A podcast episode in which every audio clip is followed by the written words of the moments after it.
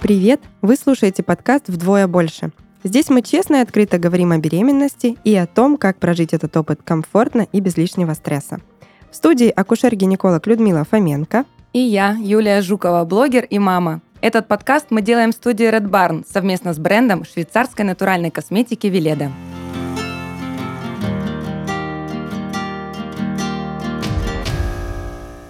Первый триместр – один из самых важных во всей беременности.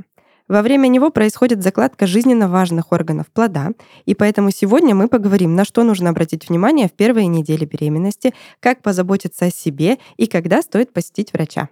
Итак, первый триместр беременности — это период с первого дня ее наступления и до 14 недель.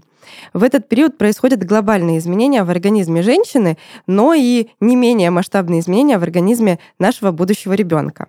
Сложно себе представить, но из двух клеточек формируется уже целый человек. И э, в окончании первого триместра на первом скрининге мы уже видим э, вполне себе привычный образ живого человека.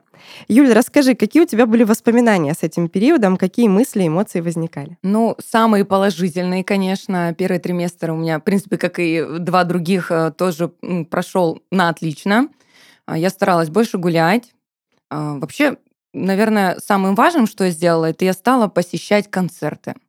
То есть мне казалось, что мой ребенок уже все слышит, все понимает. И я стала ходить на театральные постановки, на концерты, и меня это так успокаивало, и было так здорово. То есть, ну, поднималось настроение, и, соответственно, ну, э, знакомство с миром музыки не проходит зря для ребенка. А так в основном все было прекрасно. Ну, конечно, походы к врачу, участились дачи анализов, контроль. Ну, то есть, наверное, как и у всех. Угу. Интересно, кстати, как у тебя сейчас ребенок относится к театру и музыке? Он у меня творческая личность, Любит? это точно, да. Здорово. Люда, ну теперь я тебя хочу услышать, твои впечатления. Ну, у меня было две беременности, и они протекали кардинально по-разному, потому что первая беременность Первый триместр у меня был очень незаметный. На самом деле я была вся в учебе, а, в ординатуре с пациентками э, акушерскими. Но очень хорошо помню, у меня сильно поменялись эм, обоняние, вкусовые предпочтения. Прям здесь э, это было то, почему можно было понять, что я беременна. А второй триместр у меня протекал как бы с одной стороны более спокойно, потому что я была дома с ребенком, но с другой стороны у меня уже был второй ребенок, и здесь тоже очень сложно было заметить а, вот какие-то такие маленькие изменения. Но во второй беременности я уже перестала вести всякие вот эти календарики, дневнички, когда ты видишь, как меняется твой ребенок там от семечки до тыковки. Вот, кстати, да, я забыла тоже упомянуть про этот э, дневничок, но каюсь, забывала много чего писать, потом у мамы спрашивала, мам, ты не помнишь, что там было? Да-да, но вот второй э, такой, вторая беременность у меня была более абстрактная, мне кажется. А были ли у тебя какие-то изменения в плане здоровья? Токсикоз, усталость, повышенная утомляемость? Я та женщина счастливая, у которой не было ничего. Не было ни токсикоза, не было никакой усталости. Усталость была уже туда, подальше, когда уже действительно было тяжело, тяжело дышать, тяжело лежать, тяжело работать. То есть, ну, как бы понятно, да? Почему. Вот. А в первой нет вообще. То есть была идеальная, обычная, спокойная жизнь. То есть все как было, ничего не поменялось, только то чувство, что я беременна. Это круто очень. Значит, беременность шла налегке, в общем-то, да? Да, это сто процентов. Но я расскажу, наверное, немного о тех изменениях, с которыми могут столкнуться наши слушательницы, когда они будут беременны. А, потому что первый триместр здесь происходит такая глобальная перестройка, как говорили наши преподаватели, революция в организме, и многие системы и органы перестраиваются. Нужно понимать, что Меняется кровообращение, увеличивается объем крови, у нас появляется новый орган в виде плаценты, а, меняется дыхательная система, мы дышим чуть чаще, э, не так глубоко, у нас поднимается диафрагма. Конечно, с ростом живота все эти изменения увеличиваются, и мы их для кого-то они становятся заметными, действительно, только во втором, в третьем триместре беременности. Но некоторые женщины ощущают уже это сразу. А, у многих беременных женщин с самого первого дня повышается сонливость. Ну, то есть они становятся более такие уставшие, спокойные, всегда хочется спать. Если есть возможность где-то прилечь, то пользуйтесь этой возможностью сейчас, потом ее может быть несколько меньше. Что еще важно? Могут быть изменения в организме, которые могут начать тревожить женщин. А, например, тянущие боли внизу живота, у некоторых женщин даже появляются кровянистые выделения а, во время беременности. И здесь всегда очень тонкая грань, потому что при появлении кровянистых выделений всегда нужно обратиться к врачу, но нужно понимать, что это не всегда говорит о чем-то плохом. Иногда это признаки имплантации эмбриона. Иногда они могут быть... У 30% беременности они могут быть в норме. И в этом нет ничего страшного, но всегда нужно после консультации с врачом определить, нужно ли с этим что-то делать. Тянущие боли внизу живота, они очень похожи на предменструальные боли, и поэтому тоже нас часто пугают. Но связаны они с тем, что растет матка, растягиваются связки, и это тоже нормальный физиологичный процесс во время беременности. Ну, пожалуй, это, наверное, основное. Вот ты сейчас рассказывала, я вот вспомнила все-таки. Ну, это же было давно, да, угу. можно что-то забыть. Ну, в основном все было у меня прекрасно, но вот как раз-таки протянущие боли, я вспомнила, что да, это меня действительно напугало. Мне стало не по себе. Я тут же обратилась к врачу. Именно поэтому я встала раньше срока на учет угу. в консультацию, потому что пришла, ну, именно с жалобой, потому что мне казалось, что что-то не так. На самом деле просто был ну, небольшой тонус матки. Ну, как мне объяснили, что все это можно исправить, все мы, собственно, угу. исправили. И, ну, как бы наладилось, и все стало хорошо. Потом уже точно все было хорошо. Но это хорошая тактика, если, да, возникают какие-то изменения, которые нас беспокоят, всегда лучше проконсультироваться со специалистом, нужно ли как-то в это вмешиваться, или это нормальный процесс. Юль, а на какой неделе ты встала на учет и на какой неделе планировала? Ну, планировала, насколько я знаю, по-моему, на 11 или на 13, да? А, но я пришла на шестой неделе, так как я сейчас рассказала, да, что у меня мучили какие-то сомнения, тревога была небольшая. А, но у меня уже был на руках тест ХГЧ, то есть я уже была сто процентов уверена, что я беременна, и пришла. Мне, конечно же, сказали, что это рановато, но для вашего успокоения мы пойдем вам навстречу и поставим вас пораньше. Ну, чему я была, конечно, благодарна. Угу. Ну, вообще в норме мы обращаемся и становимся на учет где-то неделях в 7-8. Сейчас на руках у женщин, как правило, есть тест ХГЧ, который подтверждает беременность, и на 7-8 неделе мы уже можем сделать УЗИ, увидеть эмбрион и его сердцебиение. А вот как раз тот срок, который ты отметила, 11-13 неделя, это период, когда делают первый скрининг. Очень важный скрининг во время беременности. Здесь мы делаем и ультразвуковое обследование плода, и биохимический скрининг, то есть даем анализы и определяем риски различных хромосомных аномалий. Вот этот скрининг, конечно, лучше не пропускать и проходить его вовремя. Для этого нужно заранее стать на учет. Вот, я вспомнила, я делала этот скрининг, и почему, наверное, мне запомнились э, эти недели, Потому что на 13 неделе я узнала пол малыша, и ну, как бы все правильно мне сказали. Да, кстати, уже на этом сроке часто можно увидеть пол малыша, но еще не очень достоверно. Обычно чуть-чуть позже, когда у нас нет планового УЗИ, уже становится видно точно. Ты знаешь, моя УЗИстка была на 100% уверена. Она сказала, вот, вот так и только вот мальчик это сто процентов. Как правило, если врач уже уверен, то значит все увидел хорошо. В общем-то, нужно становиться на учет заранее, потому что в первом триместре мы проходим довольно много обследований. Здесь нужно и врачу собрать все данные о вас, чтобы иметь представление, рассчитать все риски и пройти все основные обследования. Пожалуй, это самый такой объемный по медицинским исследованиям триместр. Поэтому оптимально посетить врача заранее. Вы успеете посетить и смежных специалистов, например, стоматолога, лора, терапевта. Успеете э, пройти скрининги на инфекции, сдать все необходимые анализы для того, чтобы дальше уже спокойно наблюдать за вашим изменением. А, в первый триместр нужно соблюдать наивысшую осторожность. Это миф или правда? Давайте разберемся вместе. Например, вот э, в моем случае э, я, конечно, тоже проявляла аккуратность. Я понимала, что я уже почти мать. У меня был инстинкт самосохранения, и я скажу так, что я все время прятала живот. Не потому, что мне не хотелось его показывать, а потому что мне все время казалось, что кто-то может меня ударить, зацепить, вот этот страх, что не дай бог что-то будет, а вдруг там что-то пойдет не так. Я, конечно, ну, сторонилась людей, не лезла ни в какие кучи. Именно, кстати, по этому поводу меня э, без очереди за автографами пропускали к артистам. Это был мой плюс. Я всегда шла э, в, так, в такие моменты, я шла животом вперед, и мне такие, ой, пропустите девушку, она беременная. Спасибо большое. То есть это, конечно, тоже плюс э, беременности. Я как раз недавно общалась с подружкой, и она мне рассказала такую историю, что не нужно делать э, во время беременности и что делала она. То есть, ну, она не знала, что она уже ждет малыша, и рассказала, говорит, я качала пресс, эм, немножко выпивала, А, и даже решила пропить, извините, глистогонные раз в жизни, а, а на упаковке большими буквами написано при применении препарата предохраняйтесь.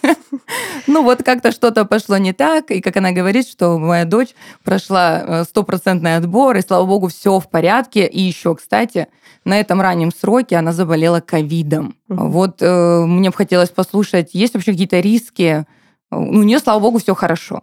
Но вот ты, Люда, скажи мне, есть какие-то риски? Вот, может, девушкам какие-то можно специальные препараты какие-то, или нельзя ничего в этот момент угу, принимать? Я поняла.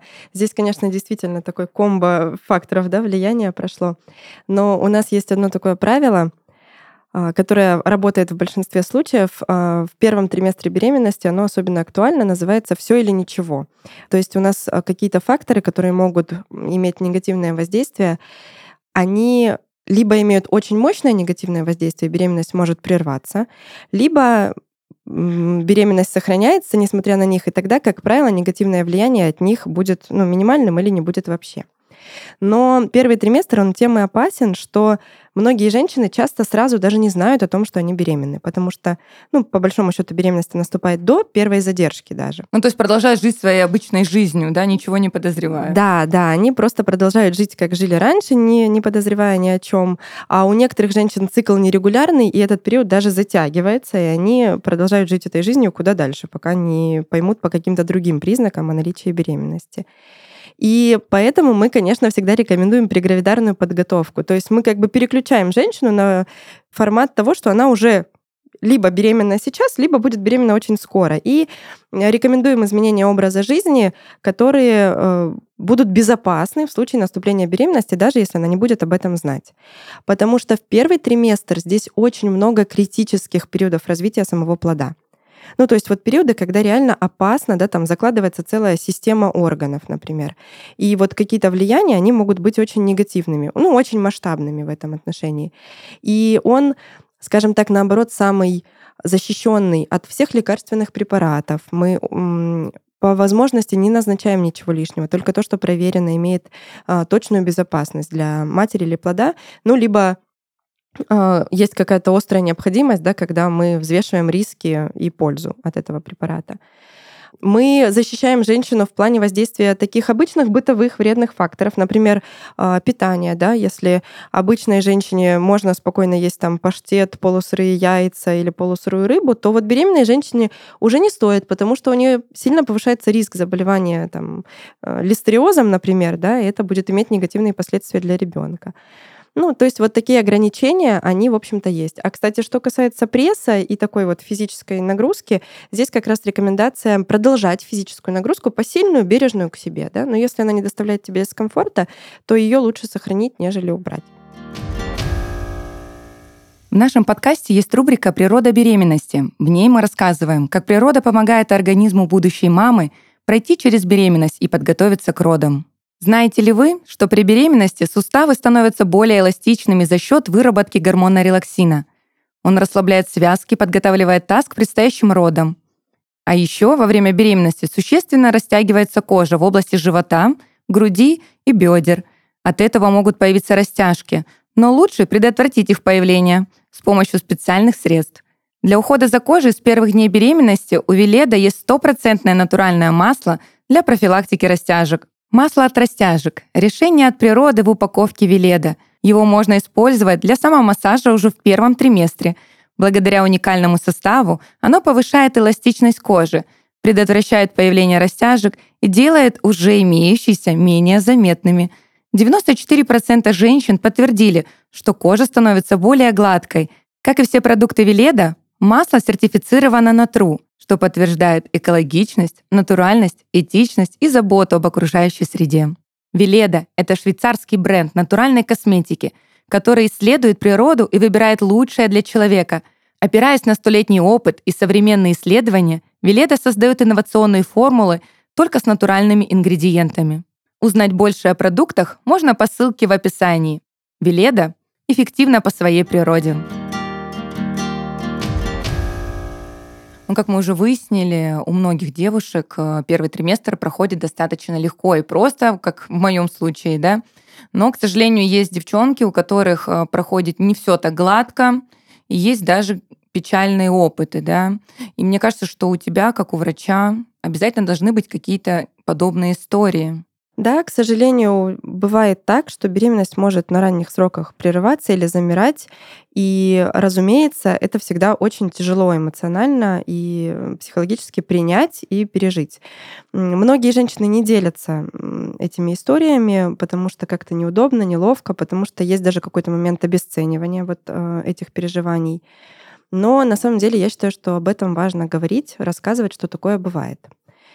Если мы говорим в целом о тревоге, да, беременность для многих этап новый, непредвиденный и повышается какой-то градус тревожности, то когда у тебя уже был негативный опыт, либо ты знаешь о таком опыте у каких-то своих знакомых, подруг, может быть, у сестер, эта тревожность может возрастать очень сильно. Вот здесь, мне кажется, очень важно найти себе какую-то опору и поддержку. Ну, то есть человека, с которым ты можешь об этом поделиться, обсудить, и врача, который может объективно ну, посчитать риски, рассказать, можем ли мы как-то повлиять на эту ситуацию, да, чем-то помочь в этой ситуации. Потому что очень важно понимать, что первый триместр — это период, когда мы практически не можем на него как-то воздействовать. Да, это вот дань природе. То, что у нас заложено, дальше наш генетический материал, он как-то развивается, и мы, в общем-то, с медицинской точки зрения на это воздействовать почти не можем. То есть можем как-то поддерживать, можем а, каким-то образом жизни как-то помогать себе, а, как-то создавать более благоприятные условия. Но глобально влиять на это мы не можем еще. Поэтому мне кажется, очень важно каждой женщине проживать этот период а, в более спокойном состоянии, в более таком умиротворенном состоянии. Мне кажется, что многие девушки думают после такого, что если вот у них это произошло, что это будет повторяться снова и снова. Но мне кажется, и я знаю и верю в то, что э, это далеко не приговор, и после такой, ну, страшной, по моему мнению, ситуации э, все может быть очень радужно, хорошо и замечательно, без каких-то патологий и рисков. И вот здесь как раз медицинская статистика на твоей стороне. Действительно, если такое случается один раз, в 90% случаев это не повторится. Это колоссальный процент. А, поэтому желательно разделять а, беременности в своей голове. То есть каждая беременность, она индивидуальна. Поэтому не нужно сливать какой-то опыт негативный и принимать его на себя.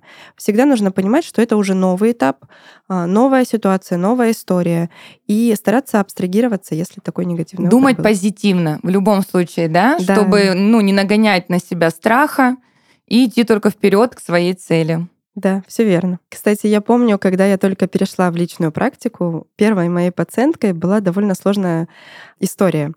Ко мне обратилась девушка, у которой было три замершие беременности. Она никак не могла забеременеть, уже у нее опускались руки, она э, не знала, что делать, но не сдавалась. И вот все-таки мы с ней пробовали дойти до этого этапа.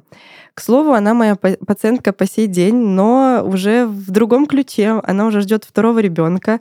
А, первый уже довольно взрослый. Ну, то есть у нас а, мы достигли с ней беременности довольно в короткие сроки. Беременность протекала благополучно, и, в общем-то, это такая очень важная и личная история даже для меня, но мне кажется и важная для многих женщин. Даже для меня сейчас важно. Я сижу, у меня глаза сейчас на мокром месте, потому что это так здорово, это очень круто мурашки по всему телу, она молодец. И ты молодец, потому что, ну, твоя заслуга тоже в этом есть, я уверена. Люда, расскажи, пожалуйста, еще вот что. Есть ли какие-то общие рекомендации для девушек, которые сильно тревожатся по поводу своей беременности, либо пережили какой-то негативный опыт? Ну, на самом деле, я хочу сказать, что здесь очень важно недооценивать э, факторы, которые мы считаем как банальные. Э, например, та же физическая активность, э, режим дня сна и отдыха, режим питания. Это все имеет колоссальное значение, иногда даже больше, чем вот э, какие-то генетические факторы или какие-то риски, обусловленные вот э, какой-то генетикой. Например, с вот этой пациенткой, да, с которой, э, у которой был трижды негативный опыт. Но я должна отдать должное, она была очень включена в работу, она выполняла все рекомендации, и мы с ней работали комплексно. Мы работали и с психологическими факторами, мы работали и с питанием. Она очень следила за тем, во сколько она ложится, во сколько она просыпается и как она спит. Она следила за нормальным количеством физической активности. И, собственно, это во многом и дало положительный результат, потому что эти факторы очень часто недооцениваются.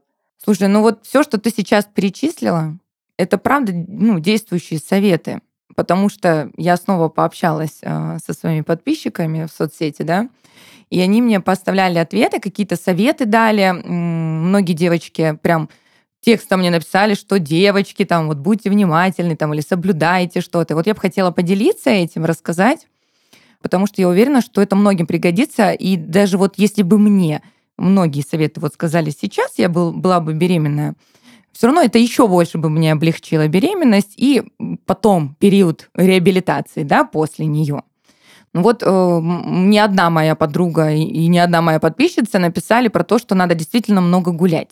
То есть это дает свой хороший результат и поддерживает физическое состояние. Ну и свежий воздух никто не отменял, да. Кто-то ходит на йогу, если позволяет э, здоровье, возможности, да. Ну, конечно, лишние килограммы. Это очень важно. Я говорю, как тот, кто набрал много лишних килограммов. А, также много советов поступило не пить. Хороший совет, поддерживаю. А, тут вот девочка написала, я просто расслабилась и получала удовольствие. Ну, наверное, она была как я, которая действительно расслаблялась и получала удовольствие. Также действенный совет, вот э, пишет мне девочка, что, девочки, вот как только у вас начала наливаться грудь, а, как только вот появилась какая-то тяжесть, обязательно надевайте специальные бюстгальтеры, да, которые специально разработаны для беременных, а, поддерживают грудь и не дают ей обвиснуть. Потому что эта проблема действительно такая ощутимая, она очень серьезная, когда грудь меняется после беременности. Я ее тоже, к сожалению, ощутила. Поэтому, да, действительно, совет хороший. Девчонки, не пренебрегайте этим, этим советом. А, ну, пить витамины, тут тоже много советов. Ну, это э, скорее от врача, да, потому что вот это самолечение Точно ни к чему надо. хорошему, да, не приводит, поэтому лучше послушать, сдать анализы, послушать назначение врача и пить именно те таблеточки, те витаминки, которые нужны, а не просто там где-то я в интернете прочитала, мне подружка посоветовала, да. То есть, ну, это совсем лишнее. Ну, э, средства от растяжек советуют применять прям вот с самого начала. Тем более, когда идет набор веса, конечно, кожа растягивается, и тут нам всем в помощь а, различные средства, да, полезные. Которые, да, увлажняют, питают. Да, да. И вот еще один отдельный совет, э, действительно хороший, это сон. То есть вот девочка жалуется о том, что она ну, пренебрегала сном, ложилась спать в 2-3 часа ночи, а, и когда родился ребенок, она была совершенно не готова к тому, что надо рано вставать, и вообще среди ночи, да, то есть организм был не приучен. Поэтому, да, действительно, совет хороший. Лучше сон наладить заранее, чтобы уже быть готовым к тому, что будут обязательно ранние подъемы, а, раннее укладывание, опять же, ранние подъемы, и все это одно за другим – вот, поэтому сон, да, действительно очень важен. Ну, бассейн – классная тема. Тут вот многие советуют ходить в бассейн. То есть там, ну, я знаю, сейчас очень много разных программ для беременных, со всякими такими штучками. Это так все здорово выглядит. Я смотрю видео. У меня, кстати, там знакомая девочка сейчас беременная, она ходит в бассейн на э, всякие вот эти занятия. Ой, она такая счастливая. Ну, барахтается, это вот этот ее животик, это так классно, мило. Ну, и, во-первых, это полезно, полезно. самое главное, да. И мне хотелось бы, Люда, вернуться к витаминам. Вот я поняла, что эту тему немножечко нужно развить.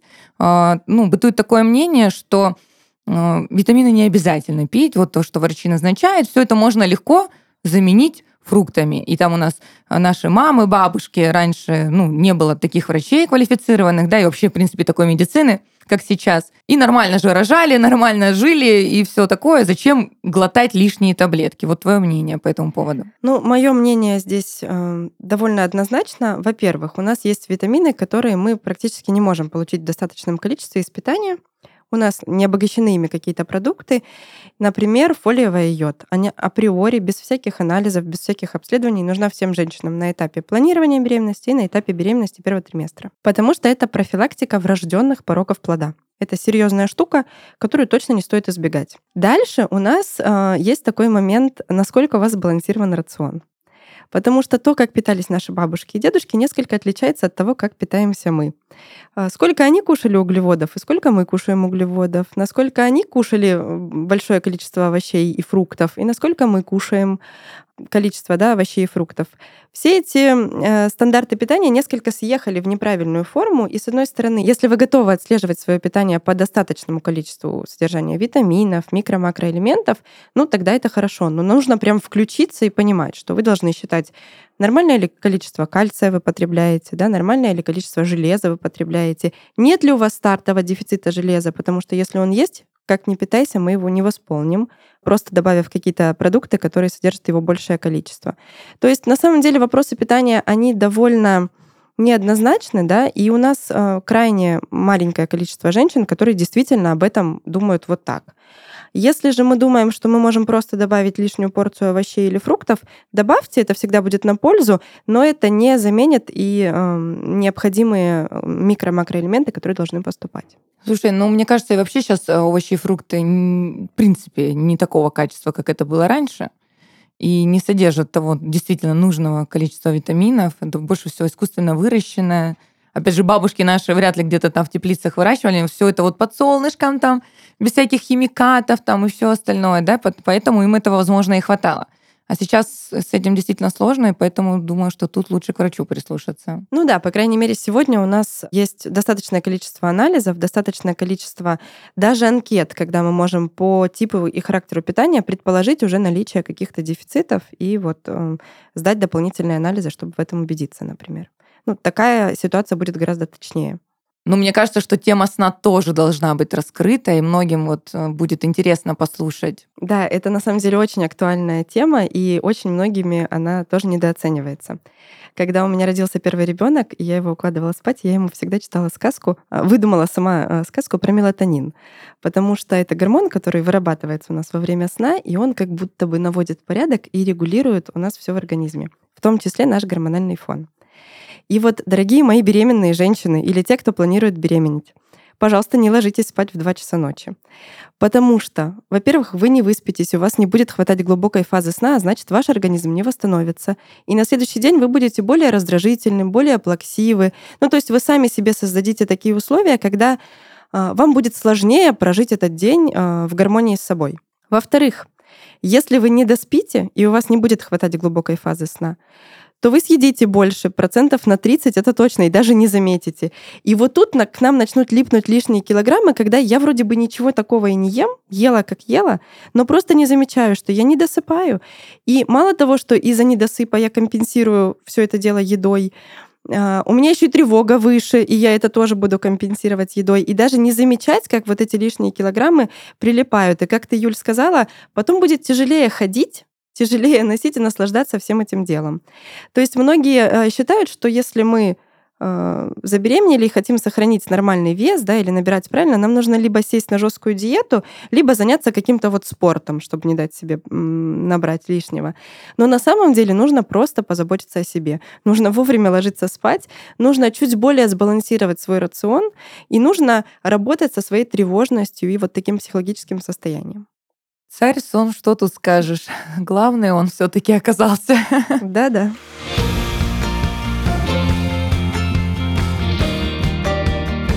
Каждая беременность уникальна. Женщине важно заботиться о своем здоровье и о здоровье своего малыша. Первый триместр – отправная точка в материнстве. Проведите его правильно. Это был подкаст «Вдвое больше». Подписывайся на всех платформах и поделись с беременной подругой. До встречи!